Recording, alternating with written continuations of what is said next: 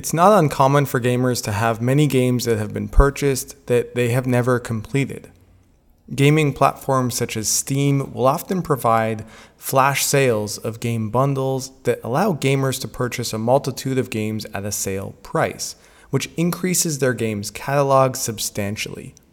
This then fuels the belief that they will one day complete them all.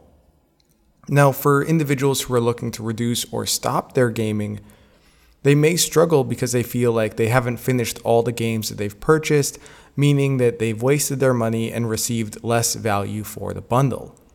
Further, to stop gaming may mean the amount of time or money they've invested in building their characters or their achievements have now translated into less value as well. Consistent with the research on these cognitive biases, gamers may continue the game to further enhance the perceived value or overvaluation they place on their games and their gaming history.